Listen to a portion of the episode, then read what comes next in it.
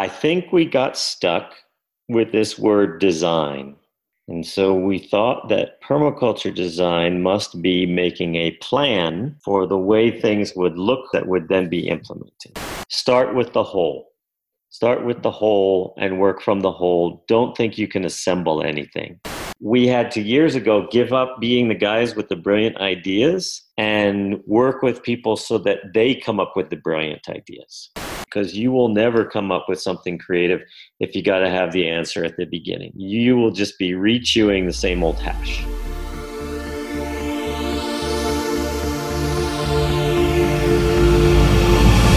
Warm greetings to you and welcome on back to the Making Permaculture Stronger podcast. I'm your host, Dan Palmer, and this is episode number 20. Today's episode is a lovely, enriching conversation with Joel Glanzberg, who I'm privileged to be having my second conversation with. I interviewed Joel for episode number 12, which I'd recommend checking out if you haven't heard already and Joel is back. The experience of having this conversation was like a soothing balm after the intense fire of the last episode, in which, uh, if you haven't checked it out, Carol Sanford, I don't know, blew my mind, destroyed a lot of my language, and left me quivering for a few days afterwards with a lot of questions on my mind. It was amazing. I've since joined Carol Sanford's online school and getting a lot of value, and I'm excited to hopefully among many others, be a conduit for some of that very clear thinking around living systems and regenerative paradigms into permaculture because it's all very resonant and all that.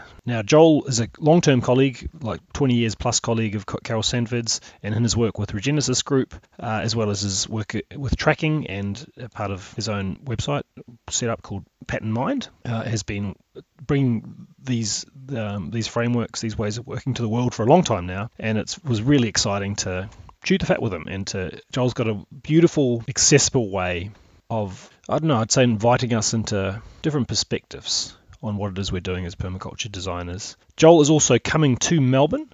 We're going to be making some trouble together. I'm very excited about that. He's giving a free talk in Melbourne, Victoria, Australia on the 17th of July, and then a one day workshop titled Regenerating Place on July 28th. You can find out more about those events uh, through Very Edible Gardens. It's veryedible.gardens.com.au, the company I'm part of. And uh, let's jump into the chat. I'll, as per usual, I'll fill you in on what's hot and what's coming with making permaculture stronger at the end, as well as giving you some links to the different beautiful things Joel is part of making happen in the world. All right, enjoy. All right, so here I am uh, about to commence my second episode conversation with Joel Glanzberg over in New Mexico. G'day, Joel.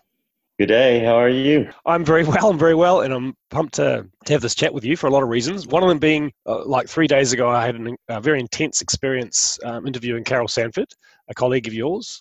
Yeah, I'm still, I, I, don't know, recovering. I don't know, if recovering into. I'm still integrating after that experience of Carol having this insane ability to catch words coming out of someone's mouth, in this case my mouth, that give her clues. Basically, I realized she was doing a form of tracking. She was using the words, using mm. as, as tracks or traces, and she was tracking down any fragmentary thinking that was informing the language, you know, and throwing that back in my face. And oh my god, wow, really amazing, and and going deeper than I ever had into the living systems thinking approach and her perspective. But uh, yeah, coming off of that conversation which I imagine some of these listeners, some of my, the people listening to us right now will have checked out, or if not, check it out. It's a ride, I tell you. But I was really excited to have a conversation now. What's that? She's a force of nature. I don't think you could have an interview with her that was not intense. yeah, far out. Yeah, she's dis- she's a disruptive contrarian, as she says. But I was pumped to be talking to you as yeah as, as part of like because I know you your work and your way of thinking and approaching things overlaps massively with Carol's, but you're not as intense as Carol, so it's going to be a, yeah, uh, um, very, very pleasant to continue exploring the same themes um, without feeling like you know i am trying to stay abreast of what the hell's going on in the moment. um, I'm also really excited because you're going to be with me. You're coming over to Melbourne to do some training to do with Regenesis and the regenerative practitioner stuff, which maybe you can tell us about. But you're going to stick around for another yeah. week. Yeah, and you're going to come and give a free talk through Very Edible Gardens, the company I'm part of, and then run a one day workshop. And in between times, we're going to hang out and you're going to come to some of my projects. And I'm, I mean, I'm so excited and grateful for that opportunity to continue to benefit from your friendship, mentorship. And I know I'm going to learn heaps because I'm, after the chat with Carol, um, let alone after having been in touch with you for a few years, I'm highly motivated to, to explore these flavors because they resonate so much with where I've the directions I've sort of been fumbling in. So great to hmm. have another conversation with you. Likewise, I'm I'm looking forward to all of it, Dan, and I'm always heartened by people doing good work around the world and constantly looking to do better. Mm. And so I'm all over that. Mm. So I'm I'm really excited to be able to be down there with you all down there and see what's going on there and learn from you all as well. Mm-hmm. Brilliant. I should mention uh, episode number 12 of the Making Permaculture Stronger podcast was the previous conversation that Joel and I had, and I'd highly recommend that for anyone. Like, I would even recommend the possibility of, if you haven't checked that out, stopping this, go and tracking that one down and listening to it first, because Joel does an amazing job of really sharing the deep paradigm or worldview way, way of thinking and approaching things that uh, he's coming from, which is a great listen.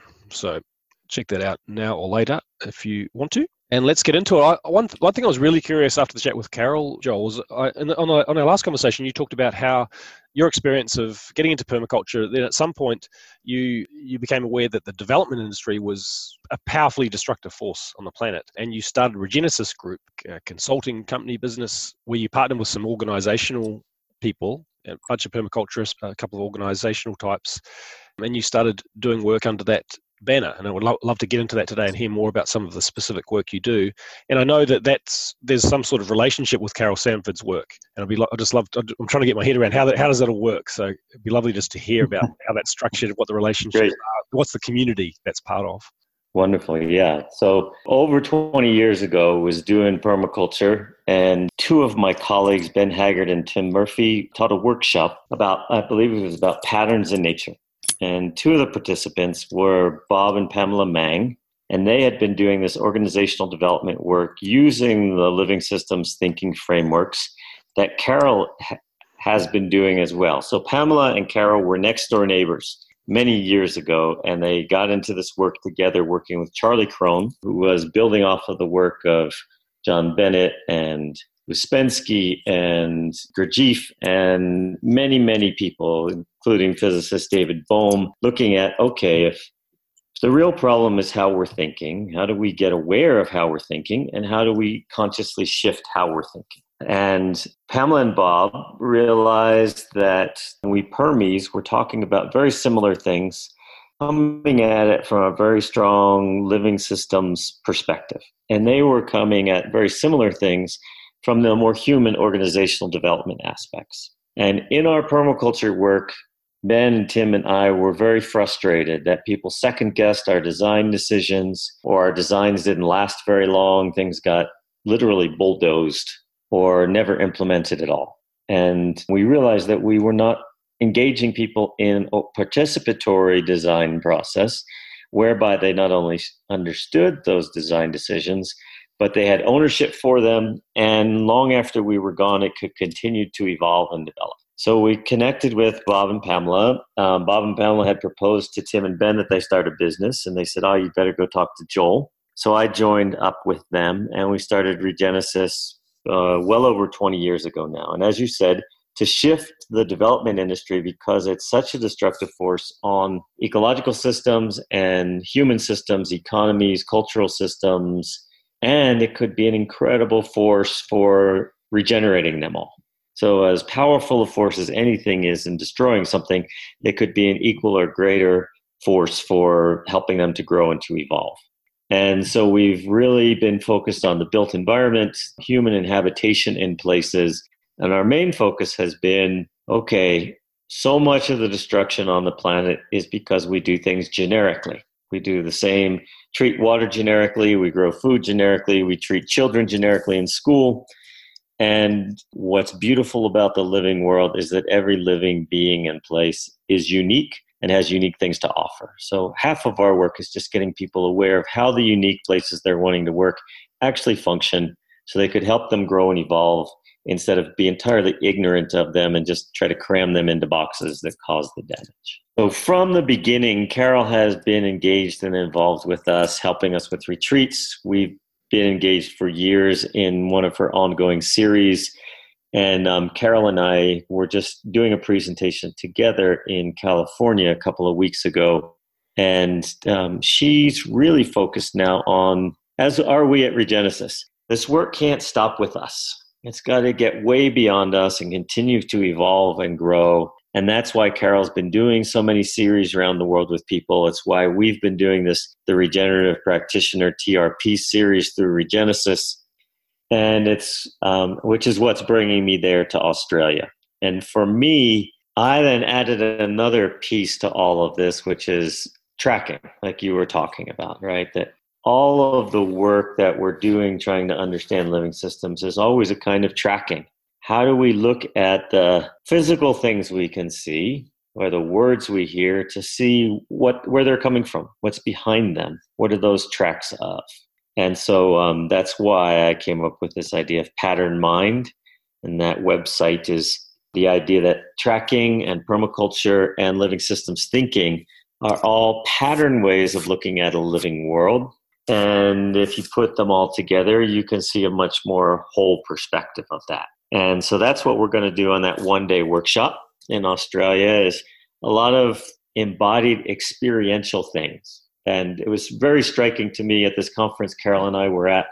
We had a conversation for maybe 40 minutes, and then she said, Oh, Joel, do some movement stuff with people so they can actually have a physical, concrete experience of the working of living systems instead of just our words about them and particularly in a conference environment where it's so many words to actually get into our bodies and embody things and to honor and respect the living system that is us and that we can learn everything we need to from that about other larger systems it, it's always heartening to see people's responses and reactions and curiosity it develops and people laughing and people actually playing which is obviously when we learn the best yeah, fantastic. As you're talking about uniqueness, I had a, a flashback to the moment in the chat with Carol when I used the word mimic. and um, yeah, she let me know what she thought about that. You know, in the, in the sense that to mimic is to deny uniqueness. Is because you know you're taking one thing and trying to make it like another thing.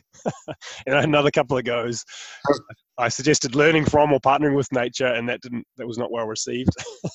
because we are nature, right? One of the things Carol's all all on about is the things, the unconscious ways that we separate ourselves from nature, the way we fragment the world.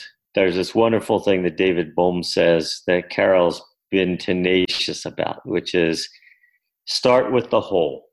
Start with the whole and work from the whole. Don't think you can assemble anything. And for me, that's been super useful in thinking about permaculture because so often permaculture design ends up being an assemblage of elements or even an assemblage of strategies or where are we going to put the swales? Where are we going to put this? How are we going to do that? Instead of no what is this whole being? How are we going to work on developing this whole being toward its greatest potential? And then what would be all the instruments the strategies that we would use to move in that direction? Instead of just being the the one trick ponies we usually are and whipping out the things that worked so well yesterday. Yeah, totally reaching into that grab bag. It's kind of enigmatic to me because often in permaculture, there's a big focus on sector analysis and looking at water flows and all that. But then when the design question of what are we going to do here kicks in, like there's a sense in which it's like we're just dropping elements into a void rather than having that clarity about what is the mm. whole here? What's the unique character of this place and these people? And once you've got clarity on that, you can't just drop any old thing in because it needs to support the evolution of that particular unique system. Yeah.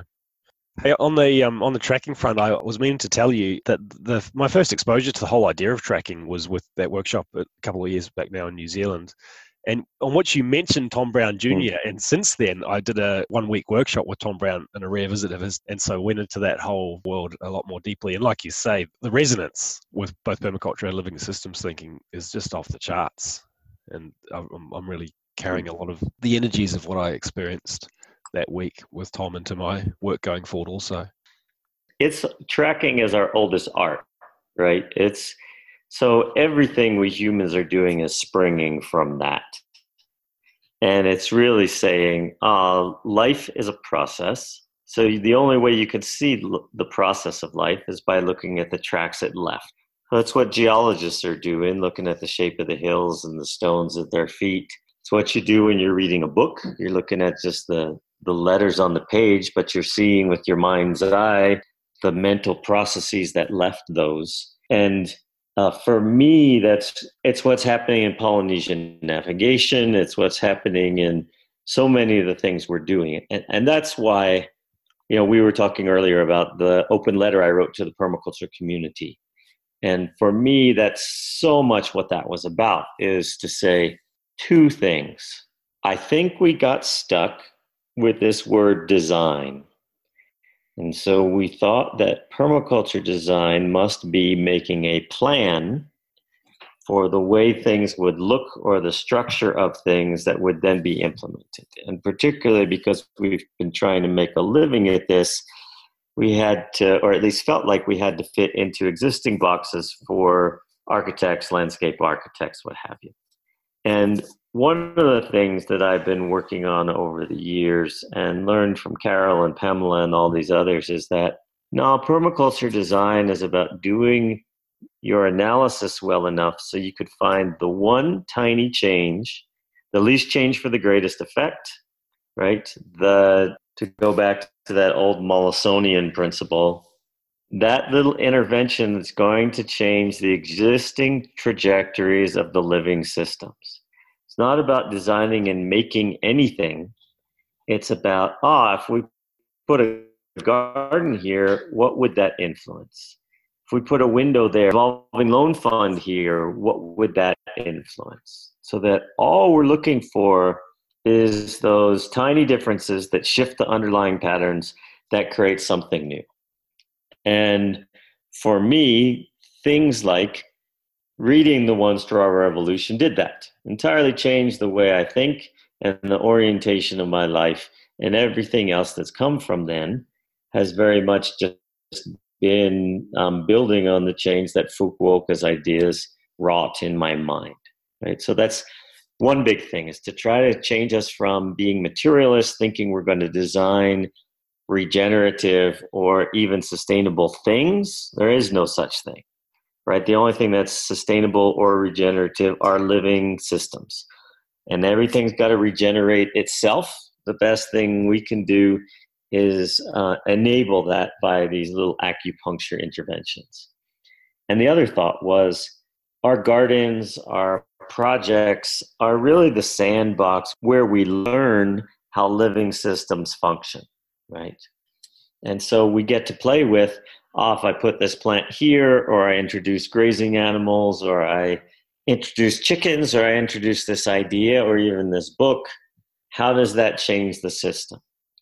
Because what we better step up to is working on all these large systems that are going to kill us, regardless of how nice and resilient our garden or our community is. And probably more importantly, because we're all going to die, it's going to leave a poorer world for those who come after us. And so I would love it if we would take the brilliant experience we've all had working with living systems, finding those least changes for the greatest effect, stacking functions. You know, so many of those principles are about uh, what's that little thing we do that has amplifying viral effects throughout the system. And that instead of trying to fight climate change or fight oil companies or fight anyone, how could we introduce ideas, concepts, conversations, small changes into living systems that would help to regenerate them? And that's what we've been trying to do at Regenesis all these years is in a place, how can a development be an acupuncture intervention? We're putting loads of money and energy into it anyway. We might as well get huge amplifying returns on that investment instead of just have it not waste too much energy or water. Yeah, love it, love it. It's also fantastic. Yeah, I, I totally agree that word design is a dangerous little word. I do think it is, there's a there's a real trap in that that it's hard not to fall into. Partially because, like you say, we exist in this economic structure where drawing plans and selling them is something we can get into pretty quick. I love that idea of one of those light bulb moments for me was when Tom Brown said, he says pretty much everything he said is quoting grandfather, but every mark is a track. You know that everything is a track or a trace of the process that resulted in it. And wow, you know, so, and that's given me a to me it's like a figure ground switch. You know, because it's so easy. We we walk around, we see things, we see the fence, the tree, the window, the heater, but flipping into that, those are all tracks of processes that preceded them, and that feeling that sometimes the world suddenly becomes alive. It's it's all in flow mm. and process and moving, and then what we used to call design is really more about participating in that and transforming it and finding those least changes for the greatest effect where you're shifting it's not like we're fooling around with things and coming up with a, a, nice pattern of things we're intervening in the ongoing flow the trajectory of the system and just focus what's just what's the one thing. Let's just do that. Not not the big complicated all just the one thing. And now the thing's in a different place. Okay and what next? And so on in that generative process. It's it's beautiful. Awesome. Well in terms of projects maybe that would be something that'd be great to get into. One thing I've been feeling with this project in general, I'm feeling very grateful for the support and the and people are trying. One thing I want to tell you actually is that it's reached this incredible point, making permaculture stronger as a project, where these conversations and the blog posts and all mm. that, I don't know if I want to say to my surprise, but certainly to my great pleasure, people all around the world are, are getting something out of it and, and actually experimenting and finding a lot of this material useful to, to prompt them to continue experimenting with their own understandings of what they're doing when they're doing permaculture design. And I've been feeling this sentiment of gratitude that people have been following along with some of these quite sort of deep, convoluted inquiries and lot, lots of words, like you're saying, and wanting to bring more practical examples in. And, and I'd love, to, if you are open to it, I'd love to hear about the rubber hitting the road stuff, how some of these perspectives and you know, whatever paradigms approach the living systems thinking, how that's playing out in some in some actual projects on the ground. Yeah, there's one project that I've been working on for about six months now. That's in Boston. It's in the Boston area in an area that was in the late 1800s, early 1900s, like suburban Boston. And it's the site of some of the earliest green infrastructure in the world by a very famous landscape architect uh, whose name is escaping me right now. But it's something called the Emerald Necklace. And it's a whole string of waterways and parks that are interconnected that go all the way down to the Charles River. Olmsted is the landscape architect's name. And it deals with floodwater, it deals with filtering stormwater and providing open space that's interspersed with urban space and provides corridors for people and wildlife and birds and everybody else. And there's some large chunks, including a large arboretum and others that it connects and that are near enough to be sort of um, ecological stepping stones, habitat stepping stones. But in that area, there's a 30 year old or so affordable housing project and it's timing out. So, the way some of these projects work in the States is that the government, the federal government or state government or municipal government puts up money to guaranteed loans. It guarantees a certain interest rate over the life of the bond or the investment people put into it. And then at the end of that period, everybody gets their money back plus the interest. And um, at that time, the owners can turn it into market rate housing if they so choose. And in today's environment, that would be a very lucrative thing to do. But it's a very interesting client where he inherited this from his father, and he's done real estate development for years. And um, he's been working on something he calls bioconsonant design. That how do we be consonant with living structures? How do we harmonize them? So he worked for two years with the city and the state to come up with the money to keep this affordable for the next 30 years. So he's still got to pay off all his, his investors and he's still got to upgrade the building. And what's really striking is there's a whole bunch of buildings that are going to be in the exact same situation throughout the US very soon. And so, if we don't do some creative things with them, they're all going to turn into expensive gentrification. Also, he's a kind of a genius at figuring out how to finance these things. So, there's some public spaces in the ground floor and throughout the building that we've been talking about.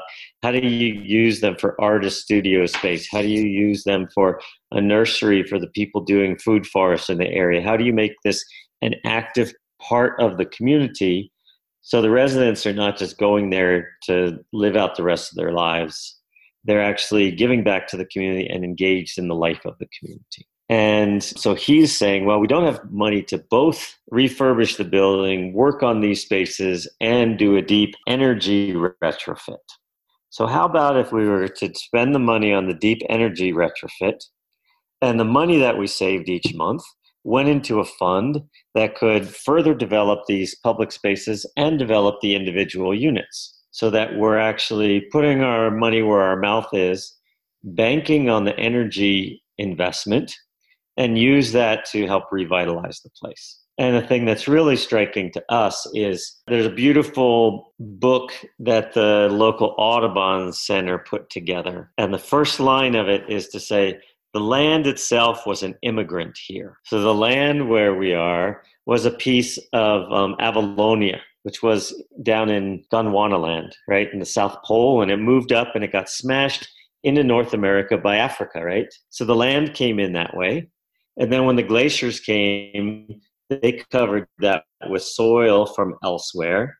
And then all the plant and animal communities had to move up, right? Because when it was under a mile of ice, there weren't any oak trees and chestnuts and deer and wolverine and beaver, right? So all the animals had to come in. And then the native peoples came in from further south. And then you get the Europeans coming in. And the really interesting thing is that there's a complex fault line that runs through here that breaks through. Ice went out. The plants and animals came in through this corridor, and the people came in through this corridor. And it's also what kept it this kind of sheltered suburbia from the time of the 1700s, where the wealthy people would come out here to get out of the hot, fevery cities, and then the working class people later on. It's for a long time been this accessible refuge for plants and animals and people that's enabled people to reinvent themselves. Many kind of amazing things in the Boston area that then spread to the world started here.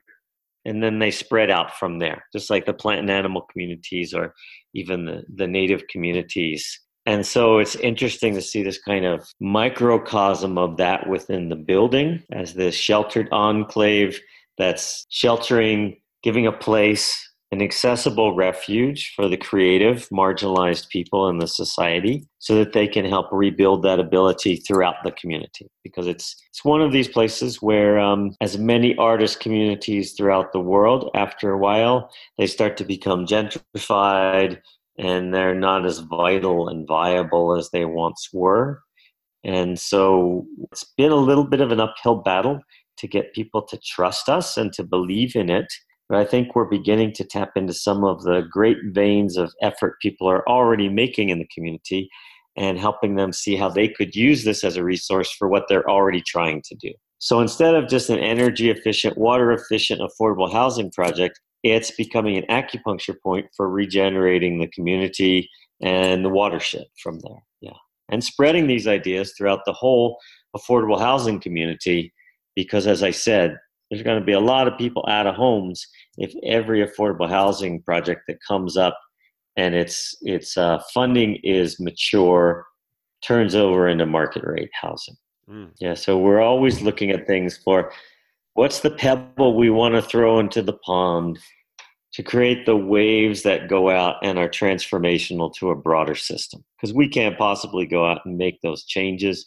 The best we can do is create a pattern that can replicate itself and alter itself and manifest itself in different ways in different places. Wow, yeah, that's that's so great. I love this idea. I, I remember I read, or I think I was read, reading some book of Carol's, and she talked about how sometimes people say to her, because she's she's worked with some big companies, including companies that deal with chemicals and mine titanium and stuff like that. And people have come to her and said, Carol, you're about living systems. What the hell are you doing, you know, working with these assholes that, that are wrecking the place? And she said, so what, what do you want me to do? Just like leave them to keep doing it. and she goes in and, and you know, th- she I think she throws quite a few pe- pebbles around, but has had some remarkable impacts in in that situation. And I'm excited to share the big development project I'm working on at the moment. I was just having the thought of getting you in front of the developer, which we can probably do, hang out, because I've been gently trying to, I don't know, effectively work with his mind, you know, with, with, and it's exciting mm. to, because he's someone who's making a whole lot of things happening all across Melbourne. And as he starts to shift, things become possible. And there are levels of scale, you know, on the one hand, you're you're supporting this person to have small change for, for great effects on individual houses, and then this building complex as a whole. But at the same time, doing it in a way where you're you're prototyping a model that could then be replicated across the country, and so that uh, yeah, that's that's quite uh, quite fantastic. What if we were just to raise the bar for what was acceptable? Right? What if we just because one of the things that Carol is all about is everybody's is a human being and has greater aspirations than just making money. But they probably don't know how to do that. Right? And if nobody talks to them about it, how would they ever learn? Right? It's not what they've spent their time on. So if you can show people so I had I was working with Newland Communities, the largest horizontal residential developer in the states. They probably have 40 projects going at any one time. Been working with them for a while in Texas, and we're at this big meeting. And one man we'd been working with for some months, he stood up and he said, I was driving around this weekend with my two teenage boys, and I pointed out to them a spot we're going to develop. And they said to me, Oh, Dad, you're going to destroy that too? And he had a desire to be the best developer in the world so his boys would be proud of him, right? Because he had always thought he was making communities for people, he was making places for people to live. He wasn't intending to destroy ecosystems or watersheds or anything. And now the bar was raised. Now he had a reason to want to learn because he wanted his boys to to respect him and honor him and be proud of him. And so if we can tap into that humanity in people and show them how to do it instead of tell them they're bad people, of course they're not going to listen to us, right? So we need to help them see those insights. And that's how we change the whole development industry. So it would never occur to someone to destroy a watershed. Why would you do that when you could just as cheaply make the watershed better? Why would you want to destroy uh, anything that was working when you could make more money from taking good care of it? Yeah, for sure. I, I remember in our last conversation you were talking about these three framework. You've often got an activating force and then a restraining force, and often that we're sort of just focusing on the conflict between those two. When you can move to a, a third level, which is a, a, reconciling. I can't remember what you called it, but I was thinking of that when you because like in this project you're just telling us about, you've got some development proposals, and then you've got a community, and a very, very, very common pattern around the world is that those two things, one's an activating force, one's a restraint, you know, there's a conflict between those two. And of course, the, the creatives, the community are hyper skeptical, very validly. This is just more bullshit hmm. greenwashing or whatever. Deep down, the developers just pulling the wool over their eyes to, to make an extra buck or whatever. But the developers aren't going to go away. You know, the community's not going to go away unless there can be working models of reconciling those where the community gets it, like which, which you're, you're saying it's been an uphill battle, but you feel like the tide's turning. Like, oh, right, no, we, this is not bullshit. There's, there's something in this. Mm. And to create examples of that is, um, uh, yeah, I can see that how that's important work.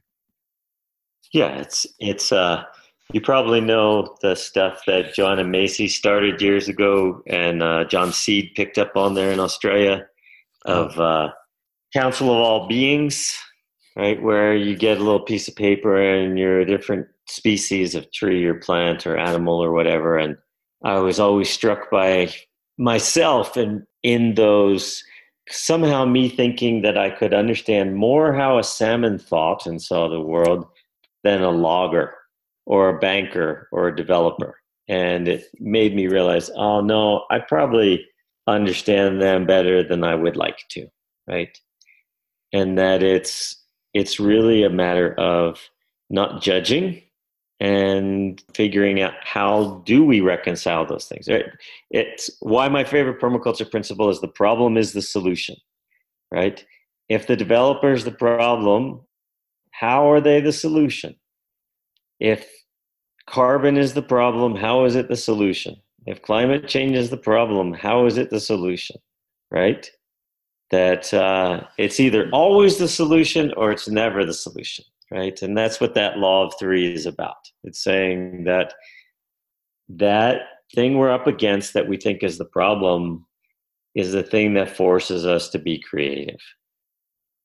And so our challenge is how do we actually be creative instead of reenacting over and over St. George killing the dragon, identifying the sinner that needs to be sent to hell.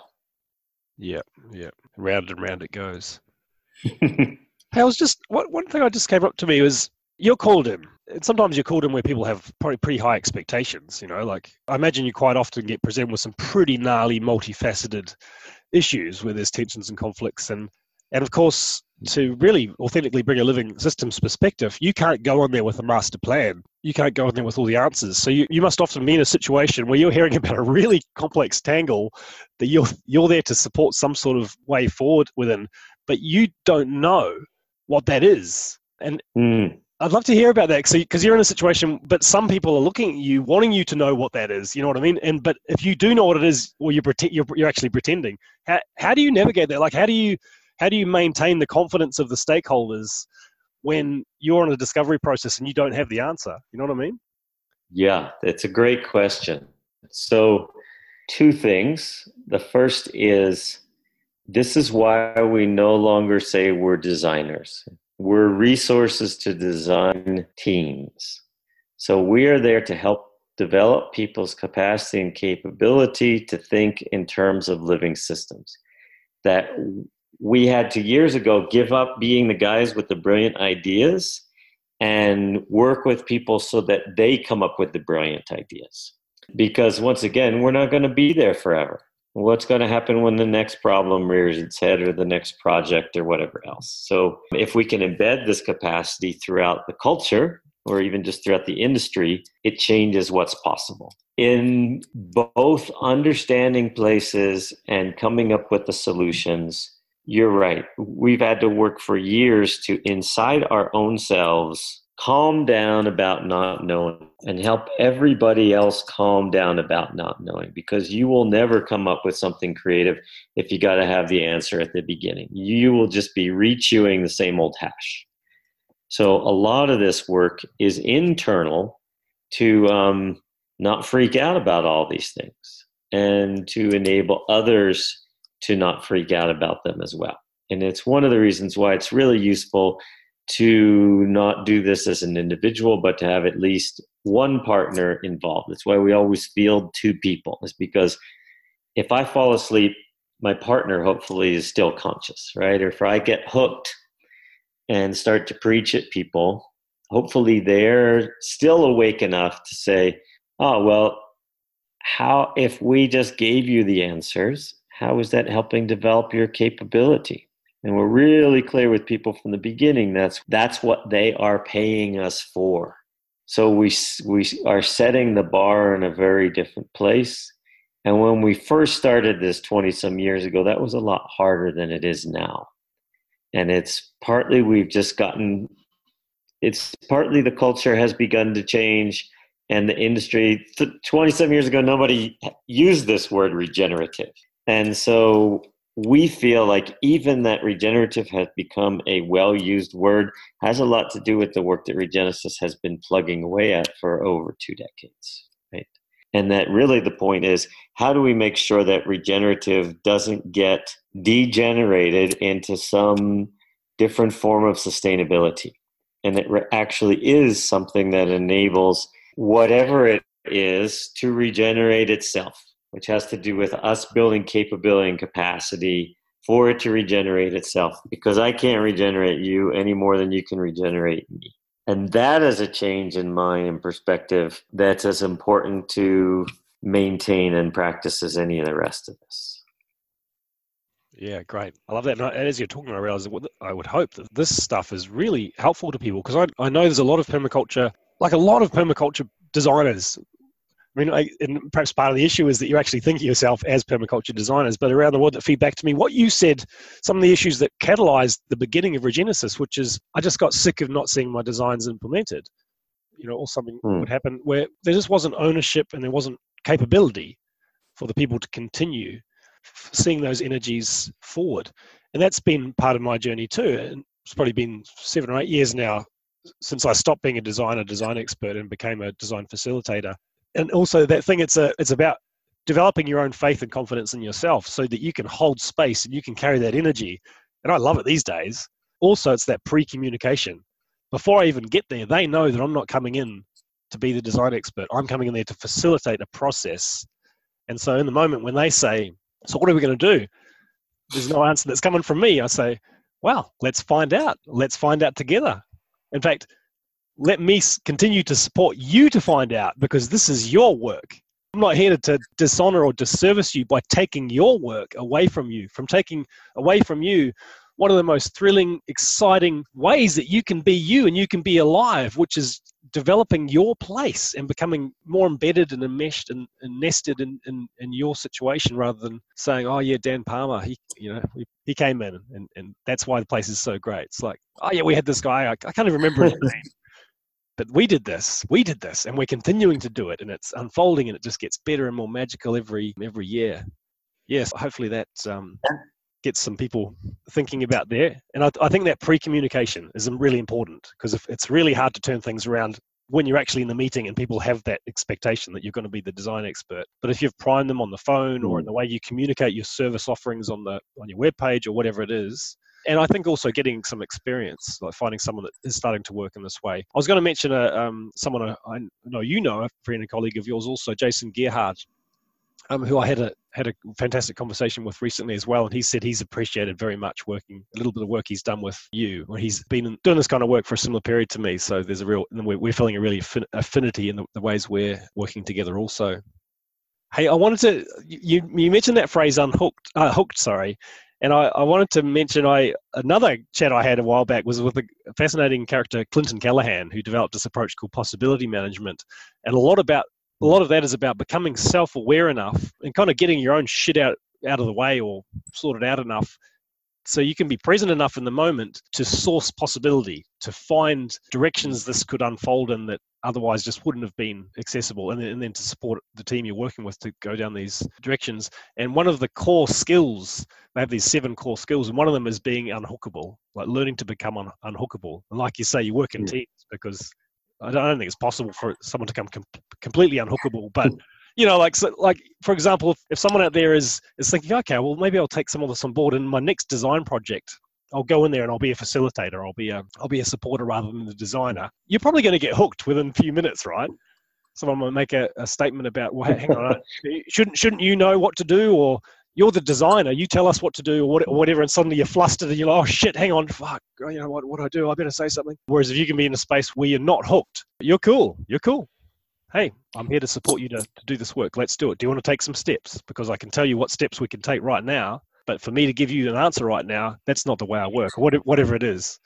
And it, and it's a it's a it's a, it's a self development process. Yeah. Absolutely, and it's that's a lot behind this work. So um, instead of you know going and sitting on a pillow or sitting on a hill or all these different yogic practices that work on those things this is it's me working with real people in the real world that hooks me. And so that's where i get to practice that aspect right? It's i don't go off and work on myself elsewhere. I'm working on myself in the moment when those things are happening right? And and even in the trp we start with frameworks that are about internal locus of control and external considering instead of putting an external locus of control everything is somebody else's responsibility and fault and all i'm doing is considering oh they don't like me whatever's going on instead of oh no i have responsibility for all of this and including that question they just asked me and i'm going to consider oh what's going on for them why are they wanting reassurance? Right? They're not really wanting me to say, oh, yeah, here's the answer. They're wanting me to reassure them, don't worry, we'll get there. And that we'll get there better because you're involved, like the things that you're saying. And even one of the things we've begun to do at the beginning of the TRP is to ask people what they really want out of the course. And then we ask them, what will that require of you to make sure you get that out of the course? So all of a sudden, it's not on us to deliver their entertainment or their fulfillment or their learning, that we're doing it together and that we're each taking responsibility for that. So that's an important piece in all of this work, I think. And it's again that same thing of, you know, mimicking nature or listening to nature or learning from nature instead of, no, we are nature, right? We're all in it together there are none of these separations, that it's either a whole or it isn't a whole. And that's the thing I'm constantly really working on is, as you're saying, how do I notice my preconceptions that are creating these gaps, that are othering, that are making things problems, instead of seeing how are those problems potential solutions? Because that's all life has ever done. Yeah. Right? The bacteria didn't say, oh, hell, there's too much carbon in the atmosphere. We better make something that's going to take carbon out of the atmosphere. There was beings that arose that would suck up that carbon, right? And that's why we have forests and algae and everything else today, right? So it's it really is how do we see problems as doorways to that next level? Yeah. And I think that's what how do we see permaculture as a way to help us one of the, the things I listen, if you've ever been to an acupuncturist, they spend a good acupuncturist spends more time feeling your pulses and finding out what's going on than putting the needles into place. Right? They don't put the same needles in the same place for every patient every time. They're looking for okay, where now today is the least change for the greatest effect that's going to change underlying patterns, that's going to shift existing manifestations of symptoms or health. And that's how I see our work being. And it takes work to develop ourselves to be good trackers, to be able to turn what we see into a living understanding that we can see the potential within. Mm. Mm, for sure. I'm more excited than I was when we started about your visit, and like, and, and, the possibility of having situations where you're the offsider. You know, I'm going to do what I can to mm. organise some, yeah, some gnarly engagements. And uh, yeah, well, yeah. there's always a benefit being an outsider because one, you can see things that people who swim in that water every day cannot, and also you have opportunities that others do not. There's may have told you this story before. I got to work with the grandparents of the ecological arts movement, Helen and Newton Harrison. And they did a project here in Santa Fe working on the watershed. And someone was telling them, oh, you can't let so and so know you talk to so and so, and that is somebody's turf, and this is somebody else's turf. And that person, they used to be married and they got divorced. And, and after about five minutes of this, Newton's eyes got really large behind his glasses. And he said, I'm far too stupid to know anything about any of this. And so I've adopted that as my prerogative that I can be far too stupid to be aware of all of these dynamics. Even if they're right there in the room, um, I don't have to engage with them. Yeah. Yeah. All right, Joel. Well, yeah, I don't, I don't know if there's anything else you'd like to add. This has been fantastic. I'm excited about some maybe some directions that some of the stuff coming up on the mm blog can go in in terms of really yeah getting starting to get really practical and giving people like one idea I just had mm. was that that idea of actually inviting someone to come along with, to the initial meeting with the client where their job is maybe they pretend to be a helping with the process or whatever but what their real job is to watch you and what you're doing and what's happening and getting excited about all right i can i was going to say feedback but carol just yeah far out. She's axed that one as well. Um, like, no, but she she got we had a conversation and she eventually yeah so she's like oh no that's not feedback the thing I was talking about which is great. So like you can have that which is reflective. Someone can give you their, their reflections on what was going on where it's just their reflections and it's not you know it's, it's up to you what you make of them. But to to, to get better at that at just managing the the dynamics of being in conversation and so much of it is about that. And, and also one thing i'll stress is that that first engagement right? It's like 90% as important as all the rest or something like that. Like the energy of in a sense the way that the clients are feeling walking out of that initial engagement that is going to infuse the rest of the process. And sometimes that's going to be the thing that means it stops right then and there. And that's a skill mm. That has no top end that we can continue to get better at forever. And I, am so conscious that these days that just putting that extra energy up front to get things rolling along with the right tone where you know everyone knows what the goal is. And and I like it also if early on there's some nothing like what Carol does but there's a little bit of disruption. You know there's, there's some freshness there's some rawness. Like if there's some tears that's great. You know if people are actually talking about their dreams for this place in a way that's where they feel safe enough to, to go to that level and, and for emotions to arise. Like that's a really healthy. And like I, I see that initial engagement as a microcosm of how the whole process is going to be. So the richer that can be, the richer the, the rest. Do, uh, do you see it that way or? Yeah, I think it's super important. And I think one of the things that's behind what you're talking about is how do we make sure we're actually present in the moment instead of present to what we want to say or our great design ideas we came up with. One of the things you were making me think about is uh, the guy I've learned all this tracking from, John Stokes, um, from the tracking project here in New Mexico.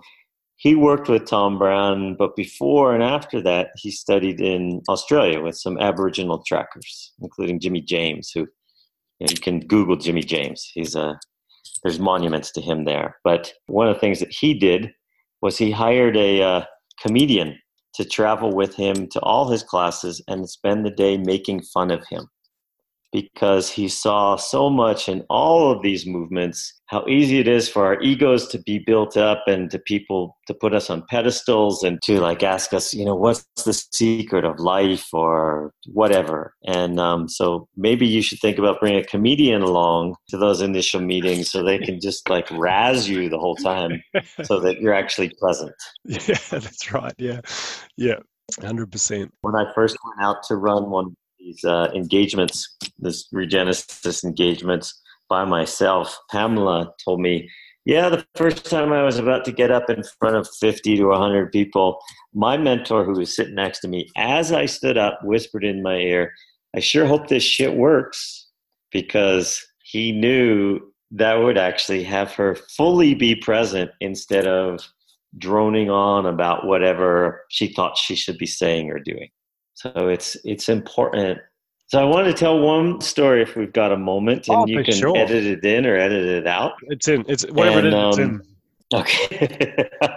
so I've written about this a bit and spoken about it a bit, but I, it was really transformative for me in how I saw my role as a permaculture designer or even design facilitator. So when my oldest son, who's eight now, was about six months old, I was holding him while he slept. He was finally quiet. He wasn't screaming. And I've built things my whole life. So I thought, how would I build this beautiful, miraculous body? And of course, I'd frame him up first. I'd put all his bones together and I'd attach him with tendons and ligaments and muscles. And then I'd run his circulatory system and his nervous system. I'd install all his organs and I'd sheathe him with skin and fill him up with blood and start them up.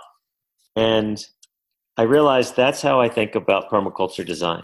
I'm going to design this place, going to do the hardscape, going to improve the soils, I'm going to do the water systems, I'm going to plant, put the animals in, build the buildings, and away you go. And that our bodies weren't made that way. They were made by doing what they do today. Nobody dug the river and turned on the tap. The river was made by water flowing. The ecosystem was made by plants and animals doing what they do, by the geological processes. So, how would I entirely see the world as a world of process and see my role as how do I modify those processes for more evolutionary outcomes instead of degenerative outcomes? So for me, that was super helpful in a coherent way of seeing all these things. And for me to then have a desire, okay, if I'm going to do that, how would I learn to see the world in a way that enabled me to do that? How would I have the ways of working, talking with people, understanding people that would enable me to do that? And one of the beautiful things it's done for me is instead of seeing oh, i've got my design project worked over here and i've got my education work over here it's all developmental work right it's all about a kind of learning and developing and the co-learning co-creative process and that's been very helpful for me as well as far more fulfilling because I feel like it's a much more effective way and place to be working. And that's really what that open letter was really all about was saying, okay guys, we know this is important. We know these changes are important. We have some really good skills and chops understanding how living systems function. Can we lift that all up to a higher level and be far more effective in working on all the living systems we better be affecting? And not get caught in the same traps that it's so easy for us human beings to get caught in when we're materialists. And how do we look at the metaphysical, biological world instead of that purely physical world. And that's where my hope lies, is because I'm sure human beings are beautiful and gifted at that. And it's a matter of working on developing it together. Lovely. Thanks, Joel. So, everybody who wrote me a nasty email, thank you. I was going to ask what happened after the open letter. Did you get any nasty emails, or did anyone pay attention, or you know, was there? There were some people who were very enthusiastic and shared it considerably. I tend not to be on listserv, so I think I missed most of the flack.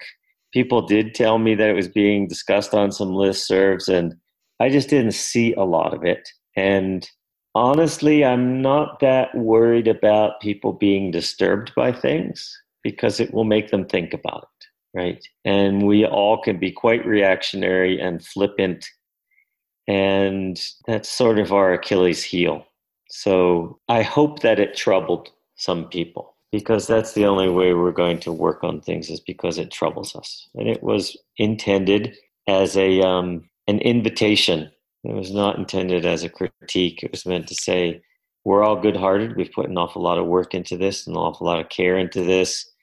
I'm a bit older than many of the people and been doing this, you know, since I was knee high to a grasshopper. And here's what it looks like to me. And I think here's what we could step up to. And um, I'd love to hear other people's perspectives on that. It was not meant to be a directive or a critique. It was really meant to be a something that people said, "Oh, I never thought about that." Yeah, we could do that. Come on, let's go.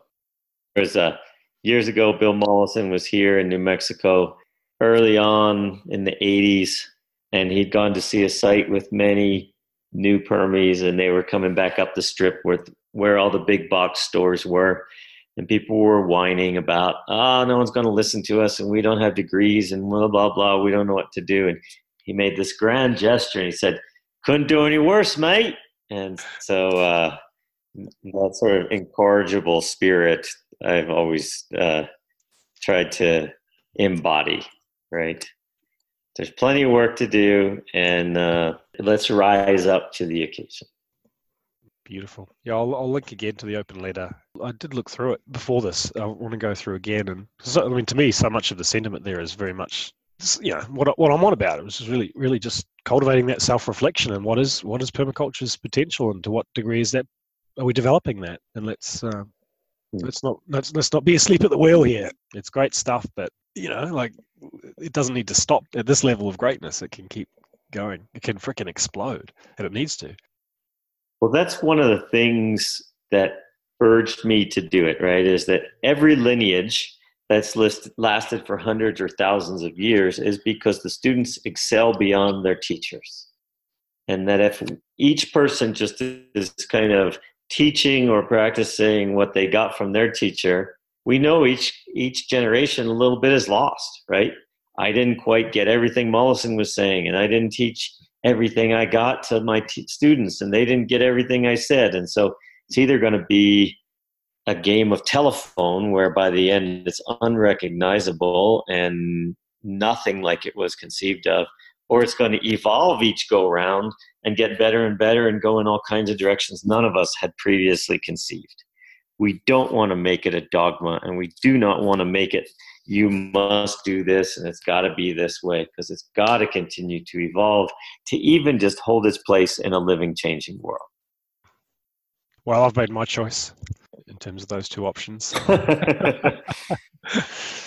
Right, Joel. Okay, well, we should wrap this up, but it's been great. It's been wonderful. And I'll put a link to the stuff we're going to get up to during your time in Melbourne. So anyone interested can check great. those out. And um, yeah, till, awesome. and I look forward to seeing you there in Australia, Dan, and our the free talk and the the workshop and the TRP. And if people are interested, they can go to regenesisgroup.com and check out the education button and see what that's all about. Because we'll probably do another one next year. Fantastic. Yeah, I'll definitely put a link to that as well. Brilliant.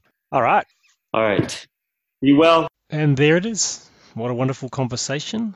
I hope that some of you listening out there found it as enriching uh, as I did. It's been a few days since the conversation, and I think this conversation with Joel plus the one with Carol, I'm not going to share them now, but I've had a series of significant epiphanies that will be informing where I go with all this stuff from here on in. They're still crystallizing, congealing, so I'll give them that precious time to do so. You'll be hearing about them in a big way in due course, no doubt. Yeah, I, I find it relaxing. I realized listening to Joel talk about some of these same shifts in perspective that I've been banging on about for the last several years on making permaculture stronger, to realize that it's not a new conversation, right? That the stuff's been out there, it's not new, it's already inside permaculture, it's already happening. It means, yeah, I like it. It means I can relax. What Joel's talking about in having himself confronted the issues with thinking of design as assembly and the importance of starting with the whole and not thinking that you can assemble elements to create a whole along with the idea of not getting seduced by the idea of a master plan, this idea that a plan, which at best is only ever an educated guess is the right place to start when in reality it can't be I mean it has its place but the very high risk is that it, down the track it becomes a distraction from whatever the right move to make is at that time. And so this conversation around not freaking out about not having the answers at first and developing ourselves and developing the minds of the people we're working with to be open to this joint stepping into the unknown where there's some things we know like we you know like we bring clarity around what healthy process looks and feels like but we don't jump or snap to grid to a whole bunch of solutions which is so easy to do in such a seemingly easy way out of the pressures that we otherwise feel when people are looking at us expecting us to spit out some some answers. Anyway you can track down Joel's work at regenesisgroup.com, and there's a education tab there uh, where you can find out about this regenerative practitioner training series. I know it's offered in Australia and the States, quite possibly other places as well. Joel's own personal site is patternmind.org. You can find his own blog there. Uh, there's the open letter, which I'll reproduce. The open letter he wrote to the permaculture movement some years back. I'll reproduce that on the show notes. You can see what else is going on at Making Permaculture Stronger at makingpermaculturestronger.net. My next conversation is probably going to be with Jason Gerhardt, who I'm interested in having a looking forward to having a follow up conversation with. And I've also got a an interview booked in or to be booked in with Bill Reed, who's a close colleague of both Joel and Carol Sanford. So I'm really looking forward to um, continuing to explore this living systems thinking regenerative paradigm business and what it means practically on the ground. In terms of making permaculture stronger overall, I'm feeling a desire to start bringing a lot of the content and the focus to the practical, rubber hits the road, useful, pointy stuff. So I've been I'm getting emails in from permaculture designers around the world who are, working through some of the ideas being explored on the blog and and um, trying to make sense of them in, inside their own design experience.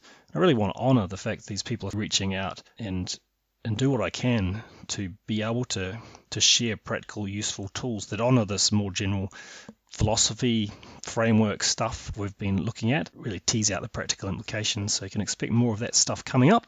There's quite a lot of content coming out. It seems like a couple of times a week. There's a bunch of guest posts and by the way, if there's anyone out there who does feel moved to write something or has something you think might be appropriate, run it past me, and I'll, if I feel the same way, then be a delight to publish it. Also, any questions, feel free to email any questions, any, any issues or realizations or anything that you've come across in your own work as a permaculture designer. Also, if there's anyone you you'd love to hear me interview, to invite to an interview on the which may be yourself. Reach out. I'm really open to suggestions at this point. Oh, yes, I'm always trying to remember to mention the Patreon page. If you want to, you can support this project financially now. Go to the website and there's a there's a support tab. No pressure, but it's there as an option. All right, I'll let you go and I'll look forward to catching up in episode number 21. Take care. Bye bye.